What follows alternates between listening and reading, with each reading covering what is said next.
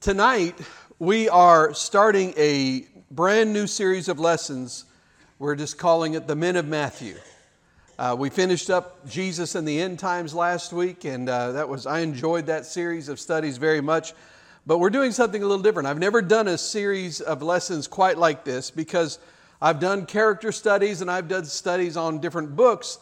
But what we're going to do is we're going to do uh, a number of character studies from one book because there are a number of men in the book of Matthew, and each one of those have the things that we can learn from them, from their lives, from their failures, from their successes. And so we're going to just look at some of the men uh, of the, that are in, listed in the book of Matthew and, uh, and see what we can learn from those. And we're, going to begin this series in a kind of an unusual place because we're going to begin by taking a look at Herod and all that that name means in the New, New Testament. And, and I'm just going to be honest with you right from the beginning and, tell you that, that I've struggled with this one a little bit. And the reason I say that is because no matter what I do, no matter what I tried to do, it, it comes out sounding like a history lesson. And so, so just hang in there with me tonight because I'm going to give you a, a great deal of material about Herod. Uh, n- nevertheless, I don't think it would hurt anybody to know a little bit more about the Bible than when they came in. Amen? So, tonight we're going to be uh, doing a great deal of teaching material. There's some historical material in here, there's some uh, background concerning the personality of Herod in the New Testament. But I will tell you this the, the devotional application to the life of a Christian out of, out of such a uh, consummate villain as Herod, let's just say it is a wee bit difficult to find. And so you're, you're, you, this is not going to be a strong emotional message or anything like that. There is an application we're going to make at the end and some things that we can learn from it, but, but this is a teaching, it's a Bible study. So, so get out your pen, get out your notebook, grab your Bible, and we're going to get in, do some serious teaching on Herod tonight. So, if you have your Bible, we're just going to read one passage. We're actually going to read the entire chapter. And we're not going to read every reference to Herod, but uh, this is just one that's uh, kind of the, probably the most well known part uh, or, or thing that he did. And so if you, if you have your Bible, turn to the book of Matthew, and we're going to read chapter 2 together, beginning in verse 1. This is what it says. Now, after Jesus was born in Bethlehem of Judea, in the days of Herod the king, behold, wise men from the east came to Jerusalem, saying, Where is he who has been born king of the Jews? For we saw his star when it rose and have come to worship him. When, king, when, Herod heard, when Herod the king heard this, he was troubled, and all Jerusalem with him. And assembling all the chief priests and scribes of the people, he inquired of them where the Christ was to be born. They told him, In Bethlehem of Judea, for so it is written in the, in the prophet, And you, O Bethlehem, in the land of Judah, are by no means least among the rulers of Judah, for from you shall come a ruler who will shepherd my people Israel. Then Herod summoned the wise men secretly and ascertained from them what time the star had appeared. And he sent them to Bethlehem, saying, Go and search diligently for the child, and when you have found him, bring me word that I too may come and worship him. After listening to the king, they went on their way. And behold, the star that they had seen when it rose went before them until it came to rest over the place where the child was. When they saw the star, they rejoiced exceedingly with great joy. And going into the house, they saw the child with Mary, his mother, and they fell down and worshiped him. Then, opening their treasures, they offered him gifts gold and frankincense and myrrh. And being warned in a dream not to return to Herod, they departed to their own country by another way. Now, when they had departed, behold, an angel of the Lord appeared to Joseph in a dream and said, Rise, take the child and his mother, and flee to Egypt, and remain there until I tell you, for Herod is about to search for the child to destroy him. And he rose and took the child and his mother by night, by night and departed to Egypt and remained there until the death of Herod. This was to fulfill what the Lord had spoken by the prophet Out of Egypt I called my son. Then Herod, when he saw that he had been tricked by the wise men, became furious, and he sent and killed all the male children in Bethlehem and all that region that, who were two years old or younger, according to the time that he had ascertained from the wise men. Then was fulfilled what was spoken by the prophet Jeremiah. A voice was heard in Ramah, weeping and loud lamentation. Rachel weeping for his, her children. She refused to be comforted because They are no more. But when Herod died, behold, an angel of the Lord appeared in a dream to Joseph in Egypt, saying, Rise, take the child and his mother, and go to the land of Israel, for those who sought the child's life are dead. And when he rose and took the child and his mother and went to the land of Israel, excuse me, and he rose and took the child and, and his mother and went to the land of Israel. But when he heard that Archelaus was reigning over Judea, in Judea in place of his father Herod, he was afraid to go there and being warned in a dream, he withdrew to the district of Galilee. And he went and lived in a city called Nazareth, so that what was spoken by the prophets might be fulfilled, that he would be called a Nazarene. Now, uh, throughout the New Testament, particularly in the Gospels and in the Acts of the Apostles, there is, there is reference made to the name of Herod multiple times. And we, when, when you read the New Testament, you, you may read over and over and over again about Herod, and you, you read how he dies in one chapter, and then he's on the next page, and then he's in the next book, and then he shows up in Acts 30 or 40 years later, and it can be quite confusing when you begin to look at this. The reason is because throughout the New Testament, there are four generations of people that are called Herod. There is Herod the Great. He's the one who's concerned with the birth of Jesus, a story that we've just read uh, in Matthew chapter 2, the slaying of all the male children under the age of two in Bethlehem. imagine the slaughter that took place uh, in an entire city and all the surrounding area. Every male, child, two years of age and, uh, and younger, slaughtered. That, that is the handiwork of Herod, we'll put it in quotation marks, the Great. Then there is Herod Antipas. It was he who slew John the Baptist and was king at that time. And by the way, when I use the word king tonight, I'm using it very guardedly. I'll come back to that in a little bit. But he was king at the time at the, at the, uh, the death of Jesus as well. Then there was Herod Agrippa the first, Herod Agrippa I. Herod Agrippa I was the king at the time of Acts 12. Uh, at the execution of James, James and the imprisonment of Simon Peter you, Peter, you can read that in Acts chapter 12. That was the first persecution of the church. Then there was Herod Agrippa II, Herod Agrippa II, and he was, you read about him in Acts 25 and 26, and he appeared in the governor's palace to send Paul the apostle to Caesar in accordance with Felix the governor. And you'll remember that Paul was on trial, and I'm counting on the fact that you remember a lot of these things. And he, Paul was on trial, and he had been sent to uh, Caesarea to stand trial there before the Roman governor, whose name was Festus, who was later then succeeded by a man named Felix. Uh, and then while, while that was going on, that's when Agrippa II came and Paul was sent to Rome to appear before Caesar. So we have the, the fourth generation that was partly responsible, at least, for the imprisonment and ultimate, ultimately the decapitation of Paul the Apostle. So you have Herod the Great, Herod Antip, Antipas, Herod Agrippa I, and Herod Agrippa II. Now, what I want to do is I want to give you just a little family background on this illustrious family called the Herod family. They spring from a man named Antipas. He, he was an, an Edomite. And Edom, uh, at the, at the time, was a city that was carved out of rock, and it was an area, uh, the city had the appearance of being red due to the characteristics of the stone and the, and the clay in which the area that was built. So it had this reddish look. The Edomite armies were also dressed in red. They were known as the Reds, if you will. However, their, their name, the Reds, actually springs from another name, from a man who is the father of the line that produced the Edomites. Let me just do a little quiz here. Does anybody remember from whom the Edomites come? Who was the father of the tribe of the Edomites? Anybody remember? No guesses? Esau. The Edomites all come, when you read anything about the Edomites, you know that they are descendants of Esau. Esau, the man of flesh, the man in bondage to his own appetite, the man who sold his own birthright, and, and, the, and the whole line of the Edomites sprang from Esau. And it's appropriate then, especially when we begin to understand uh, a little bit about these, these men, it's appropriate that Antipas and his lineage should spring from Esau because Esau was in bondage to his flesh and his desires, and we'll see that very much is true about the Herods. Well, Antipas, or Antipas, I don't know how you say it, but uh, uh, he died in 78 BC, and his, name, his son whose name was Antipater, and, and who was, a, he was happened to be a great friend of Julius Caesar. He was then appointed, Julius Caesar, because of his friendship, appointed Antipas as the king of Judea.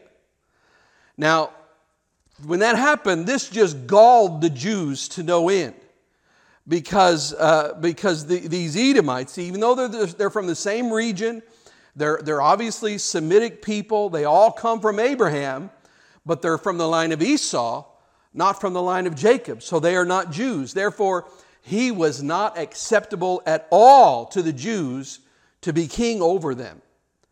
However, Julius Caesar liked Antipater, and so they were friends, and what he really wanted was a puppet king. So from this moment on, when we talk about Herod the king, we need to remember that he is a king who exists at the suffrage, at the whim of the world government of Rome. The only reason he's a king is because those that are really in charge said, Oh, yeah, sure, you can do that here. He, he's king so long as whomever is, is Caesar, whether it's Caesar Augustus, Caesar Tiberius, Caesar Caligula, Caesar Julius, whoever it is, Herod is king as long as whomever is Caesar in Rome, Rome allows him to be king. But even though he has that title, he's nothing more than a puppet government. He's nothing more than a puppet king. So Antipater was made the king of Judea. Now, you'll remember maybe from your history that Julius Caesar was assassinated in 44 BC. And then soon after his death, and we all know, you know, there was the Shakespeare wrote a big play about it and everything. And we, we but soon after his death, Herod the Great was appointed to succeed Antipater, but he was appointed by Mark Antony. Now, let me remind you of your Roman history in case you're a little rusty on that. I was a little rusty before I started uh, preparing this, but I want you to see, I want you to see the New Testament in line with history because sometimes we, we see the New Testament over here as having this great spiritual application in my life, and it does, it's true, but we, we, it's easy to get it out of sync with everything that was going on in the world at the time. And sometimes what was going on in the world at the time in history really helps you understand what is happening or what's being said at that time. So, so uh, I, want to, I want you to be able to see this in line with the actual historical timeline. So, 44 years before Jesus was born, Julius Caesar was assassinated in the Senate. You'll remember that civil war took place right after that. And there was a temporary government under Mark Antony. He was trying to take over, and uh, he wanted to be the ruler of Rome. And uh, we all know ultimately it didn't work out, but he had this temporary government. And Mark Antony, during that time, appointed Herod the Great as the procurator of, of Judea, as the sort of the king of the entire region. Now, in the writings of Flavius Josephus, and anybody here ever, ever heard of the name Josephus? I know some of you had. He, he was a Jewish historian, very, uh, uh, very reliable source. He was not a Christian. He never followed Christ, but he, he was a Jewish man who wrote down the history uh, d- during that time. And so, anyway, in the writings of Josephus was a uh, he, writes something that, that is almost shocking when you begin to put all these t- together. Uh, during all of this massive civil war that was rupturing the, the Roman Empire, Cleopatra came to Judea and she demanded uh, Judea from, from Mark Antony as a possession of Egypt. She, and you know, she was the queen of Egypt, and she said, she went to Judea and told Mark Antony, she said, I want Judea to belong to me. So uh, Flavius Josephus, this great Jewish historian, wrote of this arrangement. He said that Antony was so totally and completely in bondage to Cleopatra's affections that he made a monstrously stupid political decision. And he made Judea a present to Cleopatra. Now, here, I want you to think about this. If Rome wanted to make a decision that would precipitate rebellion in Judea, precipitate rebellion in Israel, wouldn't it be that they would take a conquered country that is a Jewish nation then appoint an Edomite as, as a king, and then give the whole thing to an Egyptian queen. From that moment on, it was absolute disaster. Now, in the course of having achieved this possession, Flavius uh, records that, that Cleopatra made a journey, an actual journey to Judea, and there she attempted to seduce Herod the Great into an adulterous relationship with her. However, Herod was terrified of the political and military implications. He was, he, he was having nightmares of Antony marching uh, with all the legions of Rome marching on, Jer- on Jerusalem. So the adulterous relationship was never consummated, and he was able to get Cleopatra out of his borders. He was frightened of that because, as, as we all know, Mark Antony and Cleopatra were involved uh, in a relationship. They were, they were uh, in love with one another, or at least in love, lust with one another. I don't know which. And so King Herod, Herod the Great was smart enough to realize listen, the guy who appointed me, his lover is Cleopatra, and she's trying to seduce me. If I give into this, this is really bad news. So he was at least smart enough to figure that out. Well, then later on, as you know, Antony was killed in, in a sea battle and Cleopatra killed herself. But through all of that, Herod the Great managed to survive. And that tells you something about him. In the middle of all of that turmoil, he had been appointed by Mark Antony, but when Mark Antony was dead, Herod the Great remained. He was able to keep Rome pacified. That tells you a little bit about how politically astute he really was. Now, Herod the Great, again, he was the one who, who, uh, who, who killed all the, the, the two year old males and younger, but he had seven sons by a number of different wives. Uh, he, his sons were Herod Archelaus, Herod Antipas, Herod Philip I, Antipater, uh, Philip II, Alexander, and, and Aristobulus. There's not going to be a test on these later, so don't worry about remembering all those names. But all, out of all those seven sons, three of his sons are in the New Testament in a very, very complicated set of circumstances, a very seedy and, and ugly set of circumstances that is absolutely evil beyond words. However, it is there and it's complicated and it's hard to figure out because of all, you'll see why it's hard to figure out because of, of the way that it's all twisted together. You'll see what I mean, why it's hard to figure it out. But it's hard to figure out because it talks about Herod doing this and then, and then King doing that and this brother and that brother and all these things. It's gonna, you'll see it's just jumbled up. So I want to give this to you so that you'll be able to understand when you read the New Testament what happened. Three of these sons relate very directly to the death of John the Baptist, his, his beheading. And it happened like this. The fourth son of Herod the Great, the, uh, the one who is not mentioned in the New Testament, is Aristobulus. Now, Aristobulus had a daughter whose name was Herodias. Now, you might recognize that name. Herodias was evidently a very, very beautiful woman, but she married, or at least incestually moved in with, uh, married illegally, her own uncle, Herod Philip, uh, who was Aristobulus' brother, so she married her father's brother. Against civil law, against Jewish law, she married her father's brother, Herod Philip. Well, then, that was when Herod the Great was still king. Then Herod the Great died, and Herod Antipas came to the throne in his place. When Herod Antipas came to the throne, it was at that point that he stole Herodias from his own brother, Philip. All right, some of you got you got the faces going already. Listen, it gets worse. Wait till you hear this family is so evil. It's just, it's, I mean, I shouldn't be laughing, but it's just, it's just more than you can even believe. So, so he stole Herodias from his own brother Philip. So now, now get this, get this horrible little evil little triangle. Here is Herodias, the granddaughter of Herod the Great, by her father Aristobulus who is in an incestuous uh, marriage with her own uncle Philip, who then moves into an, another incestuous relationship, uh, uh, really an incestuous, adulterous relationship with a man whom she is not married to, either legally or illegally, and who is still, who is still yet another uncle named Herod Antipas. Now, do you remember the story where John the Baptist was thrown into prison by Herod? You remember that part? It says that Herod uh, put him into prison because John the Baptist proclaimed that it was illegal and immoral for him to have his brother's wife. And that's as far as the New Testament gets into it. That's all it really says. And, and you don't get this uh, until you read and, and, get some history outside of that. So I, I want you to get the picture here now. Why would Herod Antipas be so angry? Well, first of all, who is he? Which Herod is this? this is not the same Herod who killed all these children. This is, by now, this is the third Herod. Herod the Great killed all the children. Then we just read in Matthew 2 that his son Archelaus took the throne. And now we have Herod Antipas at the throne.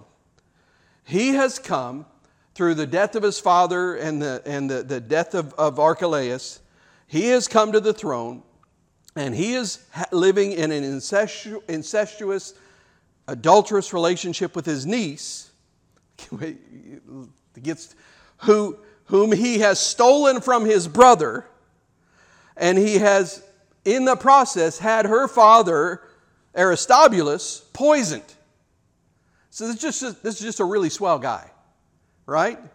So John the Baptist comes into the streets of Jerusalem preaching against a politically and religiously detestable situation. He says, This is evil. The, the, the, king has no right to be living with his niece. So Herodias, she's no innocent bystander in all of this. She presses on her uncle, husband, slash lover to have John the Baptist killed because she wants to shut him up. She wants to get him off the streets preaching. She doesn't like this embarrassment. She doesn't want to be called out in her sin. She wants her sin and she wants people to shut up about it. She, she doesn't want John the Baptist calling out those in authority. However, Herod Antipas is he's a politician and he's afraid to kill John the Baptist because John the Baptist is so popular with the people. Therefore, instead of killing John, he just puts him into prison. However, to paraphrase an old saying, hell hath no fury like a woman who hates a prophet. Uh, and so she just waits and bides her time. Now, Herodias has a daughter, but it's not Herod Antipas's daughter. She has a daughter from her previous marriage with her uncle Philip. Now, this, this, uh, this is not Herod Antipas's daughter. This is her first uncle slash husband's daughter. Now, this girl, whose name is not mentioned in the New Testament, but from other sources, uh, both Roman documents and the historian Josephus, we know that her name was Salome. Now, this girl, Salome, is brought into the palace to dance on her mother's lover's birthday. And evidently, the dance was so lascivious and evil that Herod, and, and you must read between the lines, but Herod and Antipas says, I will give you even half my kingdom. Anything you want, up to half of the kingdom, it's yours. Now, from Josephus and his writings and understanding the character of this man, we have to understand that he is probably not just simply a generous patron of the arts, right? Are we communicating here? Uh, he, he, is, he, we know from, from what Josephus wrote and from what we, can, what we know about him, he's expecting sexual favors in return for what he wants to give them. And in, in fact, Josephus tells us later that Herod Antipas later actually married Salome. I mean, this just, I mean, just get this relationship. Salome then is now, by that time, he's living with her great uncle Herod Antipas, who is actually her mother's lover because her mother has left her real father, who was actually her mother's uncle, who had him murdered. It's just this really wonderful, wonderful family. You know, there's just really close knit family, is what they are. Uh, they have a real sense of the family that plays together, stays together, you know. And, and I'm, being, I'm being a little flippant about it, but, but I want you to see that the palace in Jerusalem is in the hands of phenomenally wicked people wicked in every way. Politically, they, they are treacherous, lecherous, murderous, lying, deceitful, disloyal, immoral, only for political advantage. It's all about their power. The whole line of Herods is filled with people who kill their wives, killed their husbands, murdered their own children. They murdered their, their, very own children just to keep their children from ascending to the throne because they either they didn't want them to take it too early or they wanted a, you know, a, nephew or somebody else to have, have the throne. So, so the throne moved around in this whole line of Herods for four generations in such a nightmare of sexual and political evil that even the Romans were shocked. Josephus records that, that even the government in Rome was shocked at the incestuous immorality of the king of Judea. And it must have been a shocking moment when John the Baptist preached publicly about the evils of the Herodian household. Now, do you see the setting?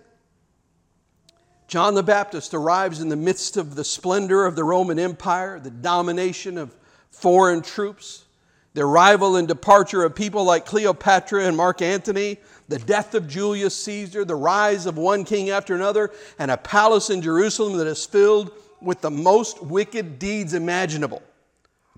And the people are left in confusion. The priesthood is completely reprobate. And out of nowhere, this bloke arrives in, in the wilderness in camel's hair and leather sandals, eating locusts and wild honey, who says, Repent, the kingdom of God is at hand.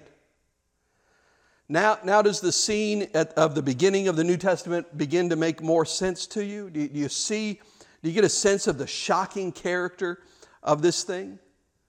So, anyway, going back to the story. So, when Salome dances for her great uncle, uh, and, and uh, who is also her mother's lover, we see that her mother was really behind it all the time, and, and she's put her up to this. So Salome knows how to answer that offer when he says, I'll give you anything. Up to have my kingdom, I'll give you anything. And she looks at Herod Antipas and she says, I only want one thing. I want, I want the head of John the Baptist on a platter. And now because he had all these people around. He can't go back on his word because he said, I'll give you anything. He's forced to do the murderous deed that he's been trying to avoid. So Herod Antipas sends to the prison and has John the Baptist beheaded. They bring the head of John to Salome, this, this lascivious teenager, to mock there in the palace at Jerusalem. Now, later on in the New Testament, there are two other Herods that show up. There is Herod Agrippa I, who, as I, as I mentioned before, was responsible for a, a great deal of the persecution of the early church in Acts chapter 12. There's also Herod Agrippa II, and if you remember, I just want to remind you of some of these things so you have these names in your mind. In Acts 25 and 26, um, you remember the, the story when Paul the Apostle is on trial before the, Felix the governor. It says that Herod Agrippa and, and Bernice arrived to hear Paul the Apostle. Well, there's more, there's more to this because Bernice is actually Herod's sister. So Herod Agrippa II and Bernice and the governor, whose name is Felix, hear Paul's trial. Uh, the, the governor before Felix was named Festus. And Festus, we're told, in another place, we're told that he was married to a woman named Drusilla. Well, guess who Drusilla is? She's the other sister of Herod. So they're just all over the place. So you have Herod Agrippa II and his sister Bernice hearing the trial, trial of Paul the Apostle. The other sister, Drusilla, is married to another Roman civil servant. And it's not clear the way that the New Testament talks about Agrippa and Bernice, but, but it doesn't, it's not clear that they're brother and sister. It appears from the New Testament that they're more likely husband and wife. Uh, in fact, uh, Josephus seems to imply that the relationship between Herod Agrippa II and Bernice, his sister, was much more like husband and wife than brother and sister. So it's just, this whole family is just evil intertwined all over the place. You see that?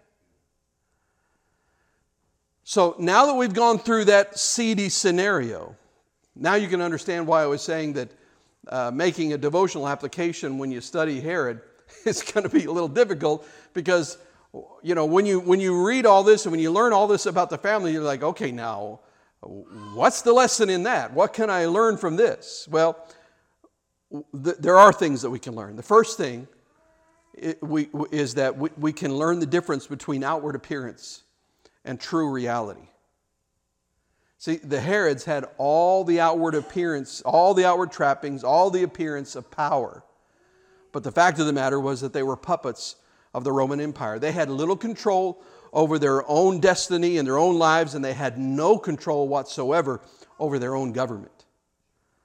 They had the appearance of wealth. But the fact of the matter is, they only had a stolen kingdom with stolen goods supplied to them by Roman thieves. They had the outward appearance of being Jews, but the fact were, of the matter was that they were Edomite uh, pretenders. They had the outward appearance of concern for the people, even, even maybe an outward appearance of patriotism that they love Israel.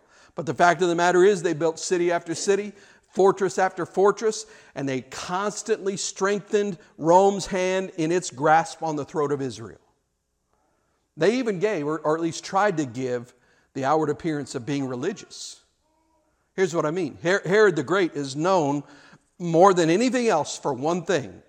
And I'm talking beyond the New Testament, beyond anything else in all the world history. Herod the Great is known for one thing. Does anybody know what that is? Anybody remember? It was for the rebuilding of the temple, Herod's temple. And there are only two men in all of history that built the temple in Jerusalem Solomon and Herod the Great.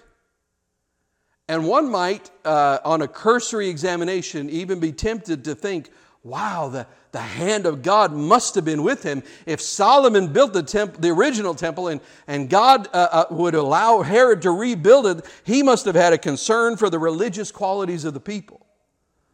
Well, the truth is, Herod had a tremendous insight into engineering and he had a desire to used that creative technique. It was Herod the Great who built Masada. It was Herod the Great who built the Herodium. It was Herod the Great who built city after city and aqueduct after aqueduct and wall after wall. And the temple was just simply another pearl on the string of the great list of credits. Furthermore, he built the temple because he wanted to pacify these Jewish people who knew that he was not their king, that he was not a Jew, and that he didn't worship their God at all. Herod the Great, yeah, he built the temple of Jerusalem. But you know what? He also built pagan temples for pagan gods right there in the Holy Land. In other words, the outward appearance and the inward reality for all of these Herods were so completely different from each other that we are shocked when we even get close to, to the, these people named Herod and to all of those in, in their line. When we say Herod, uh, any of the Herods, we're shocked when we get close to them. But isn't this the way that evil is? Haven't you ever haven't you seen this over and over again? Haven't we seen it outside the church, inside the church, in politics, in the world, and in every discipline of life? Haven't we seen it over and over and over and over again? A, a thing can have the outward appearance of great success and yet be totally corrupt inside. A thing can have the outward appearance of being holy, holy and yet be wicked on the inside. A, a person or, a thing can have the outward appearance of being strong and yet be weak inside. A thing can have the outward appearance of being mighty and yet actually be in its last days. You know, when we were living in South Carolina, a uh, developer, uh, we lived um, I don't know, I think it was about seven miles from the church, not seven miles outside of town, but uh, just a short distance outside of the city limits there in, in Georgetown.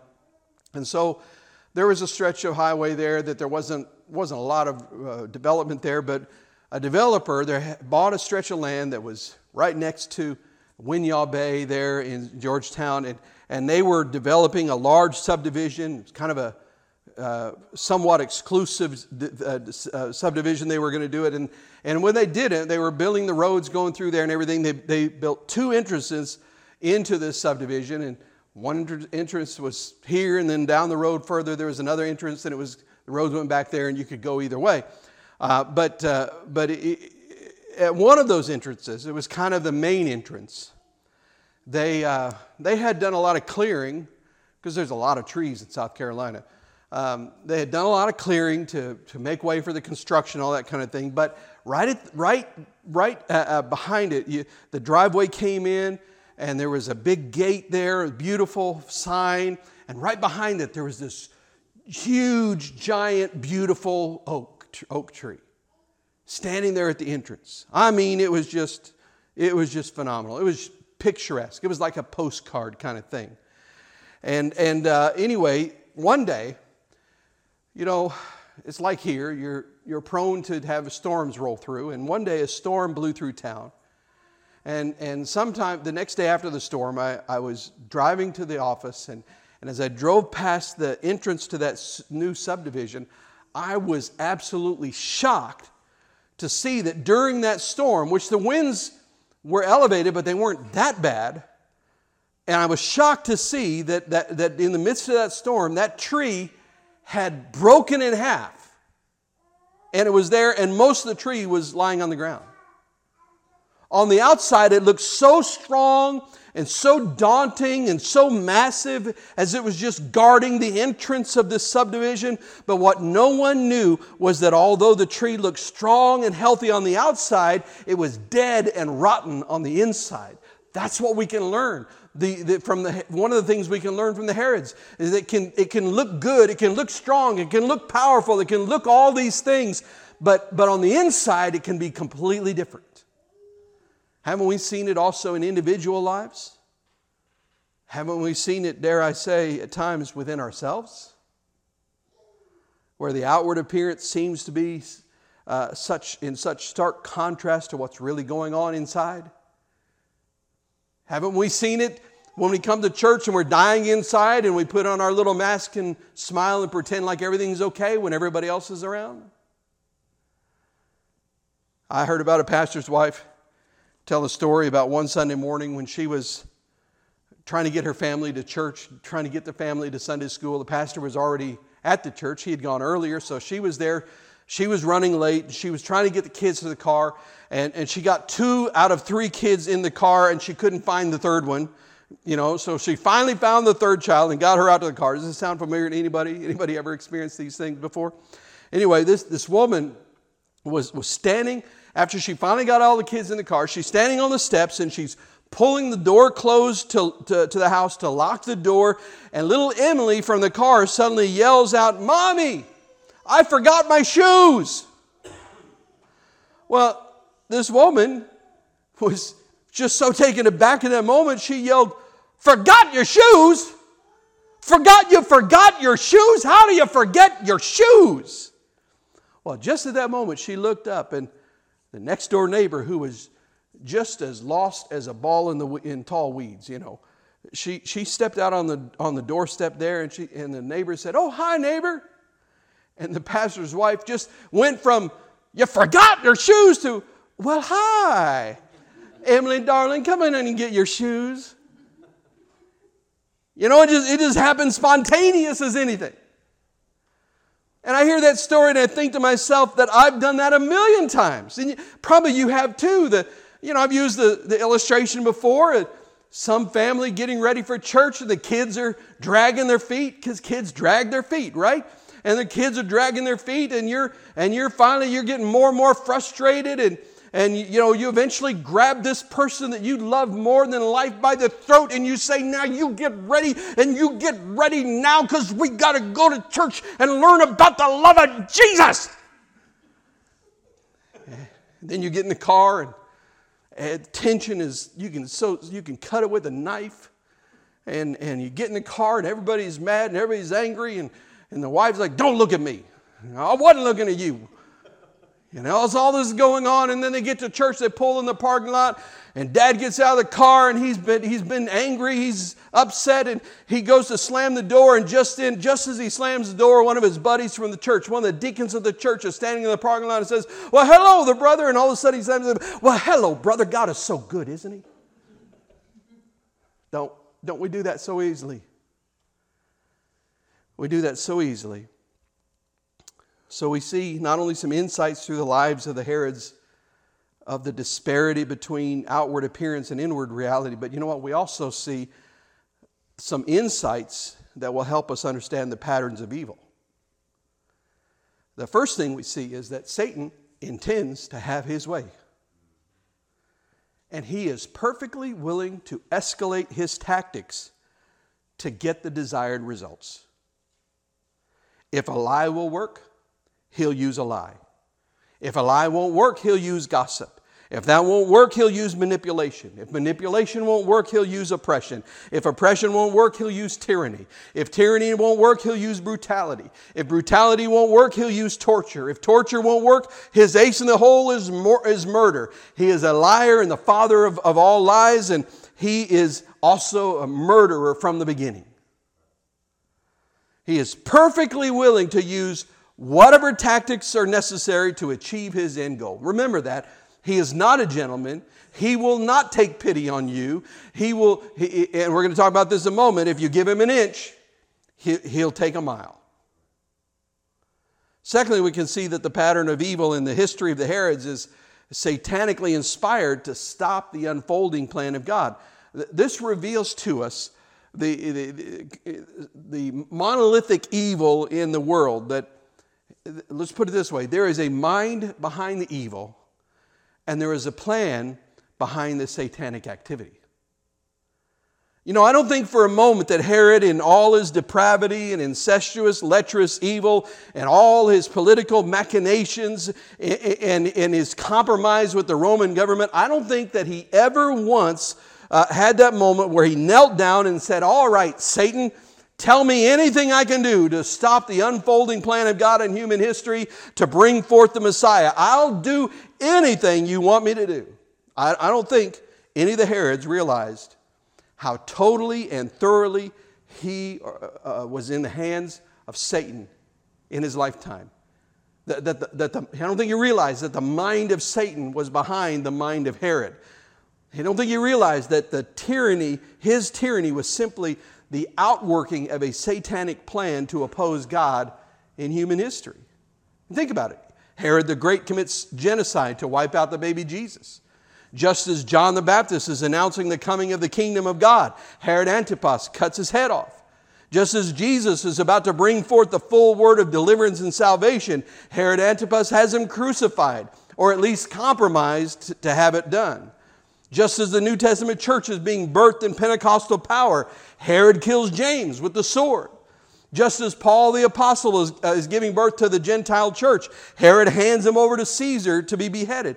Every time the work and ministry of God in the world was on the threshold of a new moment, the satanic application of evil through the Herods and through historical realities stepped into the gap to try to thwart and to foil the plan of God. So we see that Satan is at work. That's what's going on. In the depravity of the Herods, it's, it's really not about how evil they were. It's that, that, it's that they, were so, they were so given over to the enemy that the enemy was using them and destroying them at the same time. That's what he does. That's what he does. We also see through the Herods the reality that sin well, put it this way sin comes in clusters. It is very difficult to keep sin at a safe distance. There, there's a, a funny little song called Don't Let the Devil Ride. And it says this in the song it says, Don't let the devil ride, because if you let him ride, he's going to want to drive. That is really a, actually a biblical truth. you won't find it is stated exactly that way in Scripture. But, uh, but what we say to ourselves is, well, I'll tolerate lust of the eye, but I won't commit adultery. all, all right, I'll commit adultery with this girl, but I won't commit adultery anywhere else. all right, I'll, I'll, lie, but I, but I won't steal. okay, well, I'll steal $5, but I won't steal $10. Uh, okay, I might steal $10 from my store, but I won't steal $10 from my mom. Okay, okay, okay, I'll steal from my mother, but I'll only steal $10. All right, I'll, I'll steal and I'll lie, but I won't kill. All right, I'll, I'll steal, lie, and kill, but I, I won't torture anybody. You see, the person who does the most heinous thing, the most heinous sin you can imagine, didn't just start there. It was choices all along the way that led him to that place of horrible, depra- horrible depravity. Do you understand what I'm saying? Listen, Satan will agree every single time, every single time to whatever line we, we draw in the sand. Satan will agree to anything. Any bargain you strike with, with the enemy, enemy, he'll agree to it. We say, okay, you, you can come in an inch. You, you, that's all. You can come in an inch, but that's all. He says, great, great. That's all I want. I promise you, I'll never ask for another inch. All I want is that one inch. That's all. Then he'll come in for that inch for a while. Then it'll be a foot, then a, then a mile, then 10 miles. We see this in the Herods, that the family just seems to totally disintegrate. You know, I, I heard a story about a, uh, it was a news story a while back. Some, I don't this is not strong enough a word, but some knucklehead um, got the wise idea that it would be a novelty in the Western world to carry around a plane load of young Russian girls and take them to different places and, and then let them work as strippers. And people would come then to see Russian girls take their clothes off at the, just at the novelty of it. In preparation for this, he, in the process, he advertised in Russia to recruit girls for this, and he promised these families and these girls huge amounts of money and said that th- these huge amounts would be paid to any, any of those that were chosen for this. Well, UPI reported it, and it was just heartrending. The, the, the news story told of Russian mothers eh, eh, in, in, in, traveling hundreds of miles to Moscow with their teenage daughters in hand, forcing them to disrobe for the, for the judges.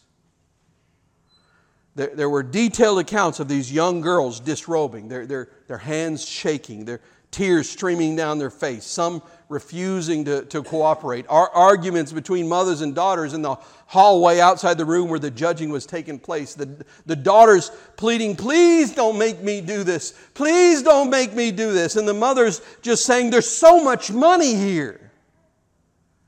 My friends, listen to me. You can see there in that story, you can see the end result of a nation that declared itself to be godless declared itself to be outside the law of God.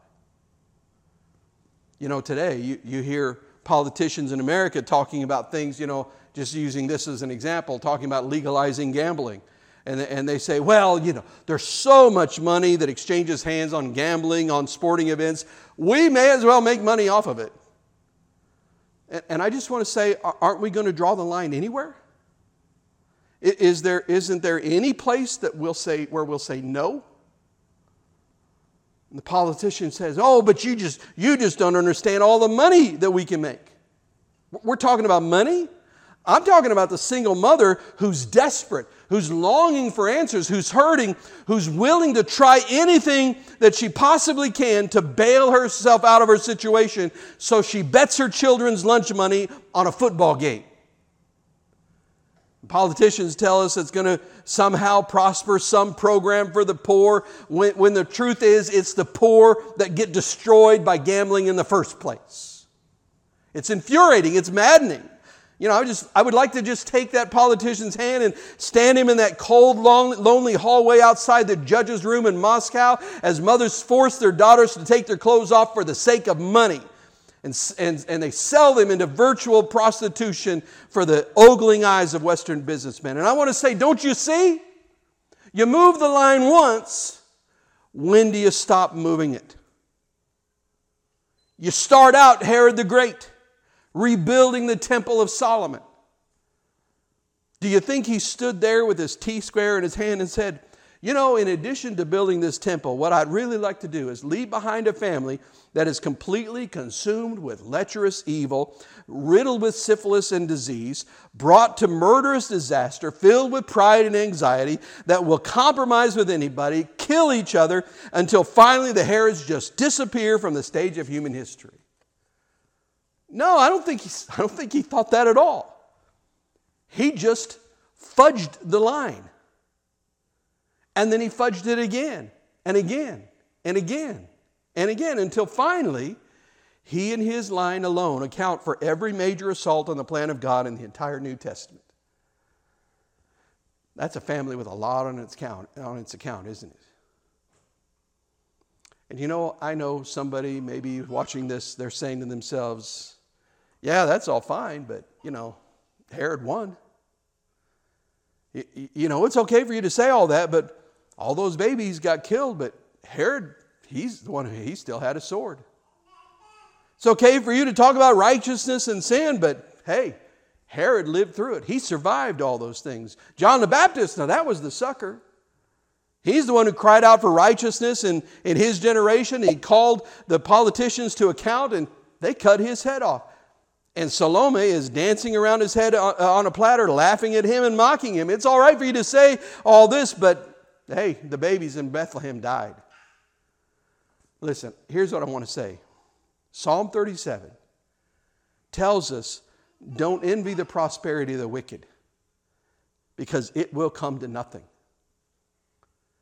When all the evil is going on, when it seems like the Herods are winning, you need to take the long view.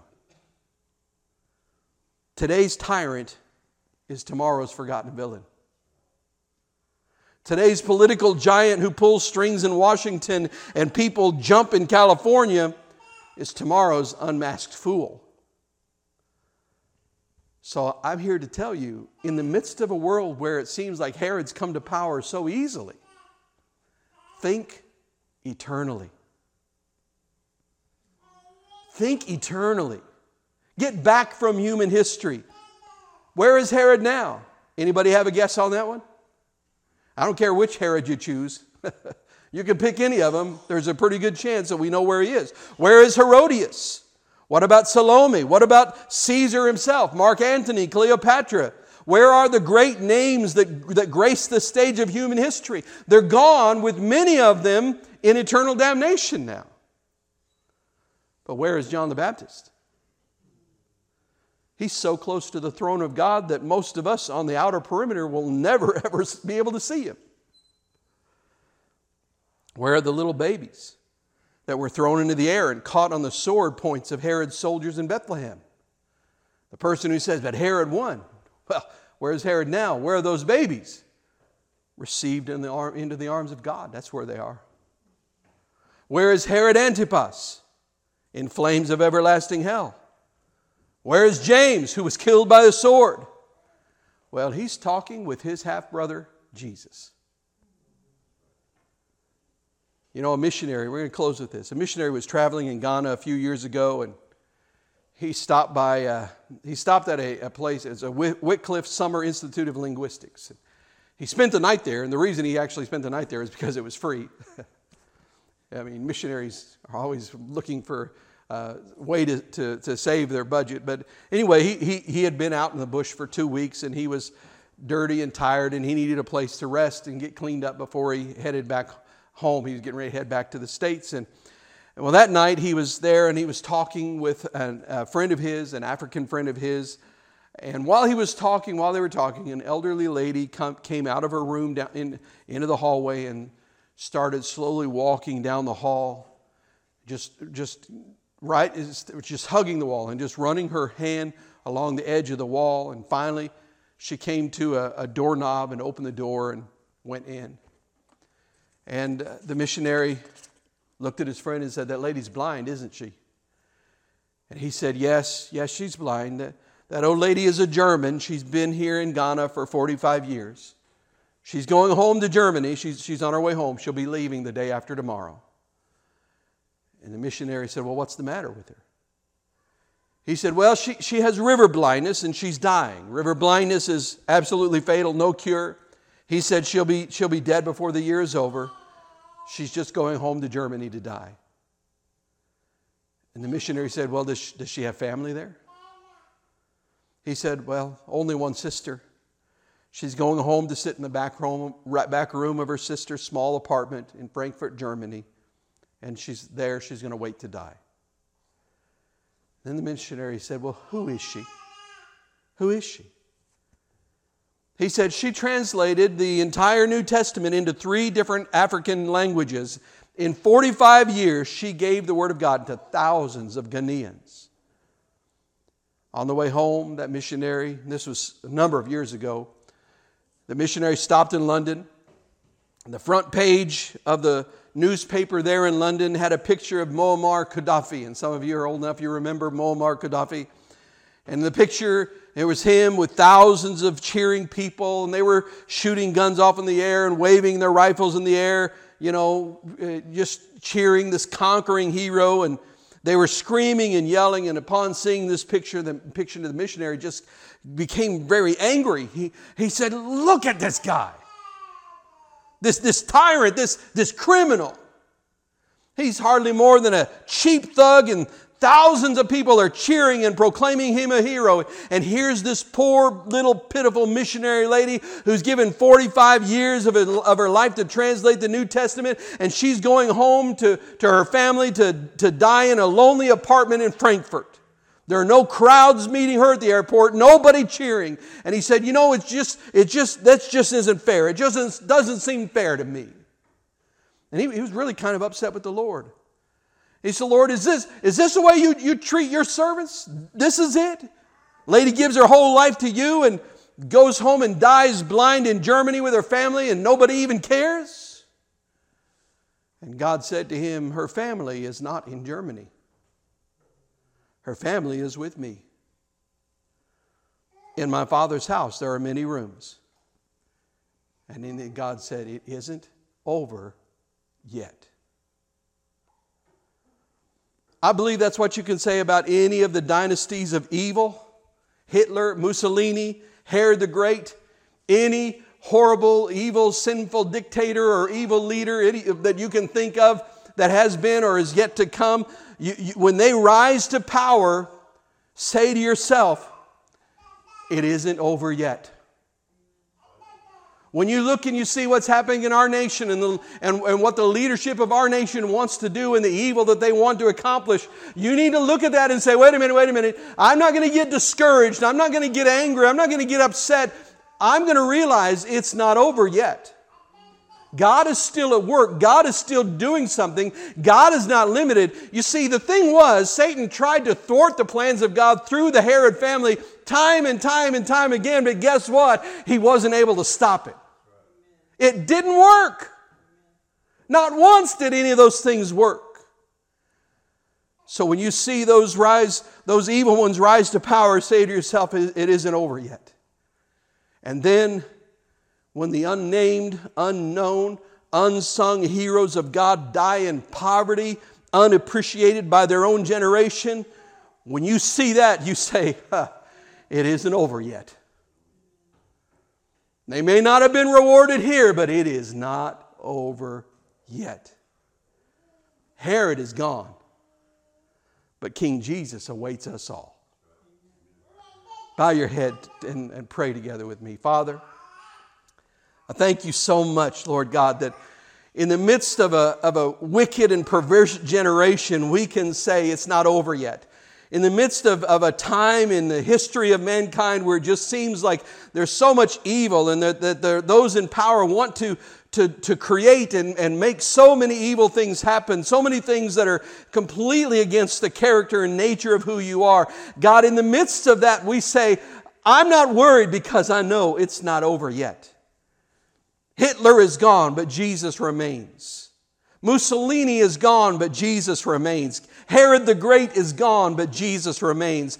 Those that are in power now will be gone, but Jesus remains. Those who rise in power and influence, who, who do evil in the future, they will come and they will go, but Jesus remains. And Lord, for those that are serving you in, in anonymity, that nobody knows who they are, nobody sees the work that they've done, and they give their lives quietly and they die unnamed and unknown and in poverty and unappreciated by the generation around them. In the middle of that, Lord God, we say, hey, I don't have to worry about them. They're going to be with Jesus. It's not over yet. And God, in that we rejoice. And that's what gives us hope. In the middle of everything, God, we have hope because we know it's not over yet. And we rejoice in that tonight. In the strong name of Jesus, we pray. Amen.